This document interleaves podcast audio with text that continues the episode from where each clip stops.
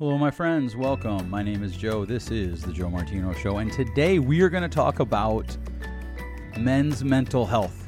This is going to be part three of what's now a part four series because, well, I ran out of time, to be honest with you, and I didn't get to everything that I wanted to get to. How do we as a society treat young men, so boys? What's the message we send them? And then what does that create in their mental and emotional health as adults? That's today's topic. Let's kick it off. This is The Joe Martino Show.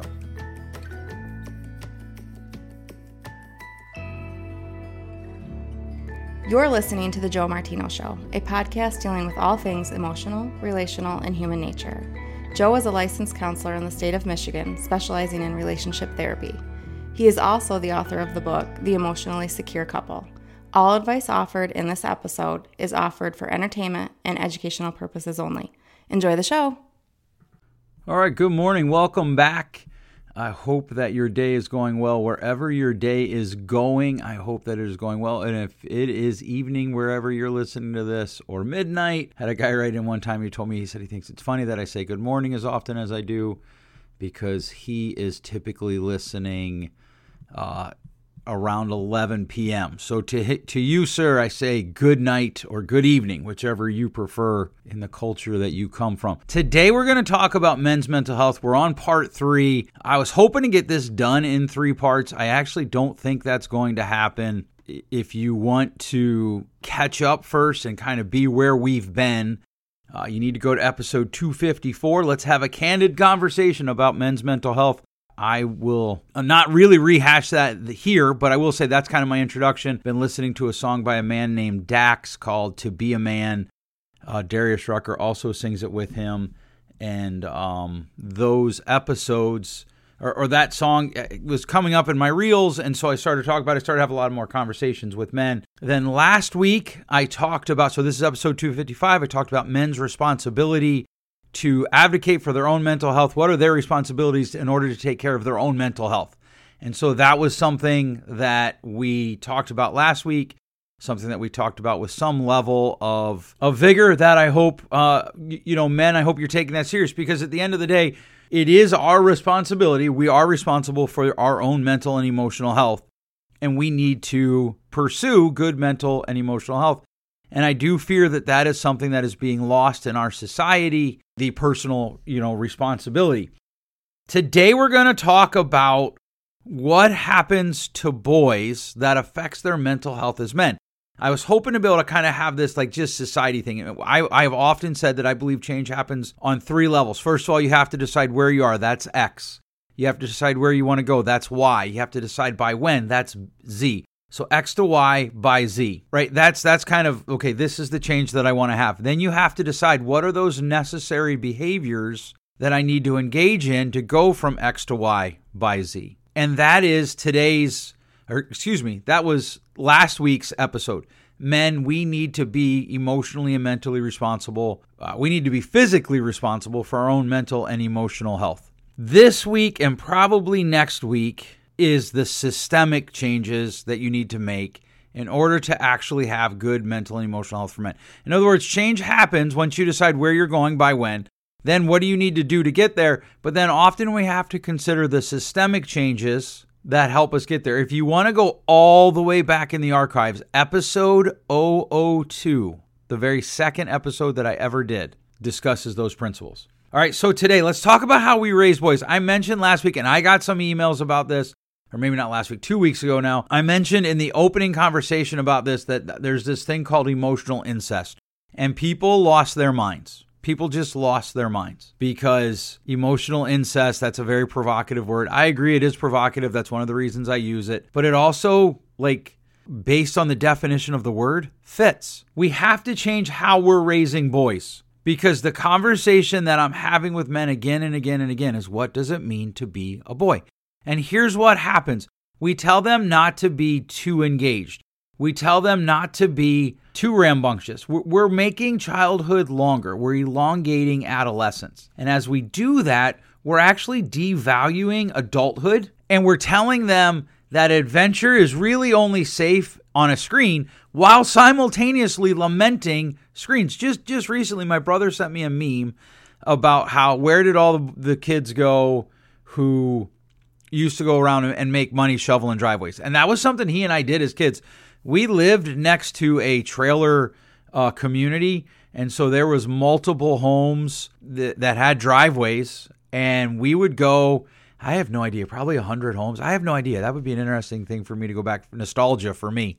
But we would go and we would just take our shovels. We'd leave early in the morning and we would we would just go and show up at doors and be like, "Hi, can we shovel your driveway for like 5 bucks or 10 bucks or something?" And you know, then we'd move on. And of course, the thing said this existed before video games. I actually don't think it has anything to do with video games. It has to do with our obsession with safety because we could have gotten kidnapped. If my parents let me do that today, someone would call in and say to CPS and be like, hey, I'm not sure that Bill and Anna are, are being safe with their children. Their children might be in danger. I want to make sure they're not being trafficked. And when I say that, immediately people get mad and they're like, well, isn't it better to be safe than sorry? I don't know because we're sorry on another side here. Because now we're not actually teaching kids, especially boys, to embrace the physicality of their genetics. We're not. We basically tell them have adventure on a sports field or in a video game. Don't have adventure anywhere else. And so that is a problem. We have to encourage them to embrace some level of danger. You've probably heard it said, let your kids do dangerous things safely. But even more than, than pushing away from not letting our kids do dangerous things, we're almost making it impossible for them to fail. And so, what happens if you've never failed in your life and now you're married or now you're dating? In fact, the truth is, more and more people are putting off dating and marriage, more and more boys they're doing the physical side of it and i'm trying to keep this clean for uh, anybody who might be listening with their kids in the car right?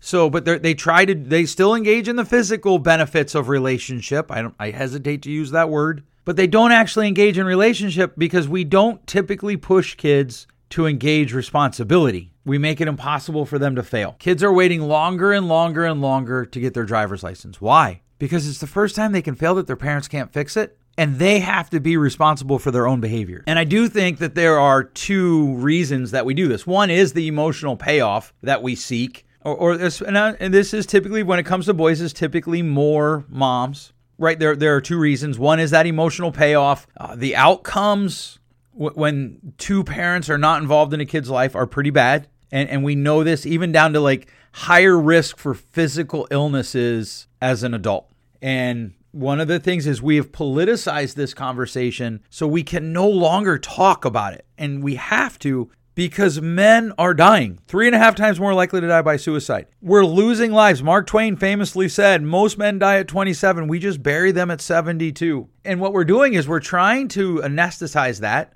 through these video games and sports and all of that. So I think the first thing is the emotional payoff for the parent of, of, the emotional benefit that they get from their child be dependent being dependent upon them. I think the other one is a little bit more altruistic. We just don't want to see the kids struggle, right? You you don't I get it. I have four kids. You don't want to see your kid struggle. You don't want to see your kid go through hard things. But the problem is it's going through hard things that actually helps us to become tougher. It's going through hard things that actually helps us to be more resilient. And so we have to allow our young boys and teenage boys to go through hard things in order to be adults who know how to go through hard things. We have to normalize hard things. We actually live almost antithetical to one of the most common philosophies I hear from people. Well, life's hard. And yet they try to make it easier. They try to make it when it's hard go away. And I get we want to make it easier, right? Like like we're using electricity to heat this office right here that I'm in while I'm recording. We're using that rather than a wood stove. I'm not splitting wood to take to work and all of that. I drove to work. I didn't walk. In fact, I wouldn't be able to work here if I had to walk. It's too too many miles. By the time I got here, it would be time to go home. But what do you do when life gets hard? How do you teach your children your, especially your young boys, to embrace that. Because here's what happens by nature, there is a different response. My wife's reading a book uh, on teenagers, and, and we've been discussing it. And she talked about a study they did where they say they had kids write an essay, and the kids were told that their peers were going to grade it.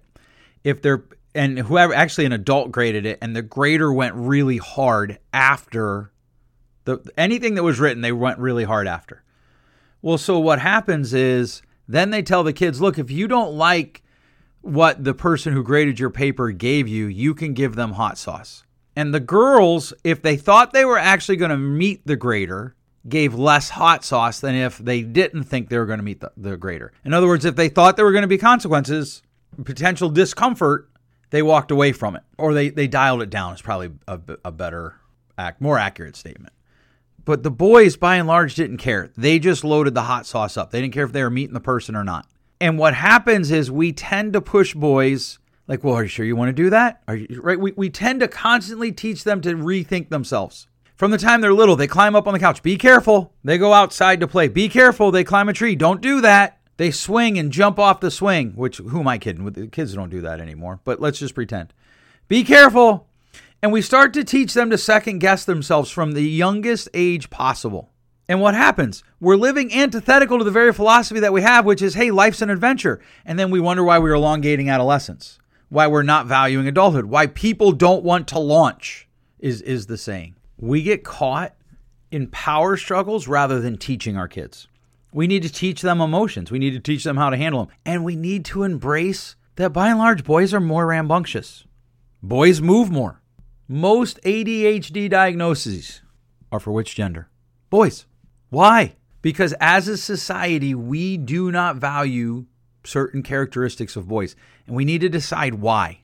Why is it bad that they want to move to learn? I was talking to friends of mine, people I know really, and they were talking about education. And they were talking about how unfair private schools have it when it comes to educational outcomes. And so this is something that I'm always interested in. I'm always interested in how we teach our kids. Uh, teachers and school administrators, I, I, support them, and I have a problem with the system. I, I, don't think it's either or. I think it can be both and. I think the system needs to change. And so I, I, I engaged the conversation. I wanted to know, what are you talking about? Like, talk to me about this. And I was thinking they were going to talk about money, right? I live in a town, in an area where private schools are really expensive and private schools are typically staffed by very well resourced students and under resourced students who are good at athletics. That that's a lot of the the private religious schools in my area. I come from a background of coaching and teaching, uh, where there was a private school. There was I actually coached and taught at both private and public schools, and one of the pu- private schools that I coached and taught at there was other private schools in the area that were very well resourced and some that weren't.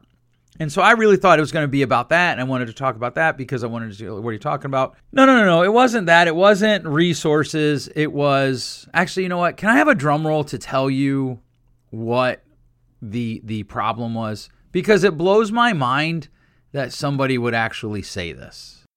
Let me set it up. The advantage, the unfair advantage of private education was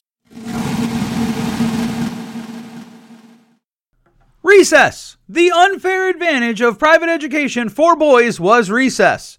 Private schools, evidently, according to the research that they were quoting, which I will be honest with you, I have not done it, but these people were were pretty adamant that it was accurate, so I've not gone and vetted it. But they they were saying the research that they read says that most private schools they have three to four recesses a day. And amongst private schools that don't have three to four recesses, the outcomes are relatively similar to state funded schools. Now, why don't they have recess?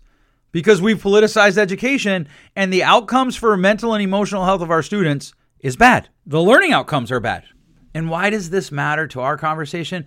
Because those young boys and young men are growing up to become men and they don't know what it means anymore because we have politicized teaching. We have told them the overarching message that men share with me that they have been told is that most of the things that come naturally to them are either worthy of being mocked and or need to be taken away.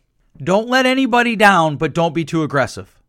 Don't be too rambunctious. Sit here for 8 hours. In fact, why can't you be like girls? And I know there people get mad and they say they, that I'm overstating it, but I'm not. Oh, he has ADHD. He's so ADHD. And we're drugging kids to the point where they're they're just nah. And I know that this is a frustration, but you take that and then you couple it with the other thing that we talked about. We don't make our kids do hard things. We have 18 year olds that are terrified to call the doctor. We have 17 year olds that are terrified to call the doctor. One of my daughters, one of her one one of her chores is to feed the animals, the barn animals, and she actually really enjoys feeding the animals, but she's afraid to go in the barn by herself. And I would tell her, I'm sorry, you're going to have to do it. Here's what you do if an animal acts aggressive. Here's the posture you take with your body so that you can help the animal realize that you're the one in charge. And I let her live in that distress until she did it. And not too far, not too long ago, she's like, Dad, guess what? And she told me about how she overcame it. Because I'm not, and I realize she's my daughter, not my son. But I, here's the thing I'm not raising her at this age. I'm raising her to be an adult who's going to have to do things that she's afraid of to achieve the things that she wants to achieve. And when you can't do that, or you don't know how to do that because you've not practiced it, the mental and emotional outcomes are pretty bad. And so when you couple these two things, the overarching message to boys is well, anything that you do naturally, you shouldn't be doing. And then we also tell them don't let anybody down, don't be too aggressive, but be aggressive enough. You're responsible because men in the 1950s were chauvinist pigs. Th- that's illogical. You're responsible because of the patriarchy if, that existed, blah, blah, blah, blah, blah. That's illogical. And what happens is the, the other thing that we do is we teach men to be, dependent. while they're boys, we teach them to be dependent upon their moms. And then they find a girl that they're dating and they are dependent on her rather than being a co equal partner with her. They operate dependent upon her. One of my daughters is dating a boy pretty seriously, and she was talking about his schedule. And I said, I just want you to be careful because I don't want you to be responsible for his schedule because that'll work right now while you're in college, but it won't work when you're an adult with kids. But the flip side of it is we teach these boys to be dependent upon their mamas.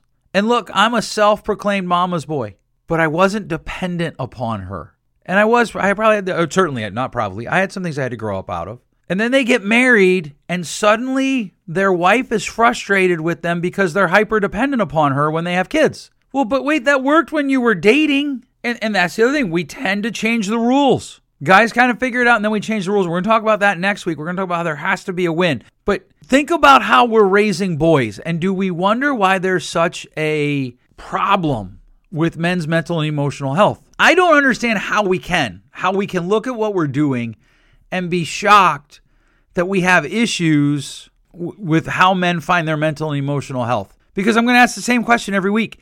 How what's it mean to be a man in 2024? How are men supposed to find their value in society? Can a man do masculine things and still be a good guy? Can he go hunting? Can he go fishing? Can he read books? Can he do dishes? Why do we bifurcate them? Why do we live by either or's thinking with boys? Why do we want our boys to be dependent on their mamas? And then we get mad at them when they grow up to be not independent men. Why is it okay to constantly tell them things that they are born with are not okay? Why is the overarching message the things that come naturally to you are the things that you need? those are the things that are messed up. You need to change them. And it's not just one guy or two guys. I get it. Some of it is the security that we talk about. I don't want my kids to go through hard things. So when they go engage on something, my natural proclivity is to be like, oh, wait, did you think about this? I sent my daughter a text this morning. Hey, the further into Grand Rapids you drive, the worse the road gets. Please be cautious. Please be safe. My son doesn't drive yet, so that but I can imagine the same thing. I got rid of my motorcycle in part because I didn't want my son to get one later and look at me and be like, "Well, dad, you have a motorcycle." And I know that they're going to be like, "Well, that's dumb." I I don't necessarily disagree, and then obviously I do disagree at some level. I had other reasons to get rid of it. My daughter needed a car and I needed the cash for the car, so that worked well. But if we truly want to go after this issue of men's mental and emotional health, we have to go after how we're treating boys. It's okay for boys to be rambunctious. It's okay for boys to wrestle. In fact, it's actually good. It's okay for boys to be boys. And I know that that phrase, boys will be boys, was used to really okay some really bad things. But now I'm afraid we've gone so far the other way. A society out of balance rarely finds new balance right away. A lot of times what happens is, is they end up going to the other extreme. And I'm afraid that's where we're at now. Because here's the thing almost all of the things that cause men issues as adults, I can find roots of it in their childhood. And I don't care how much the conservative pundits are currently mocking that. I could probably find some things in their childhood. Candace Owens, Charlie Kirk, I'm talking to you. Would love to hear from you. All right, that's today's episode. Like I said, I knew I was going to run out of time to, to, actually talk about okay, what what are things that we how we how do we engage men in their current cultural context? How do we engage men as adults? Because we need to change that. It's okay if we use the term toxic masculinity, but we better have a better definition for it than than just things we don't like. Oh, that's toxic masculinity. Okay, let's slow down there. Let's slow that roll. All right. Thanks so much for listening. We'll catch you next week. Thanks for listening. If you enjoyed today's show, please share with a friend. And hey, give us that rating in your podcast store. Until next time, change possible.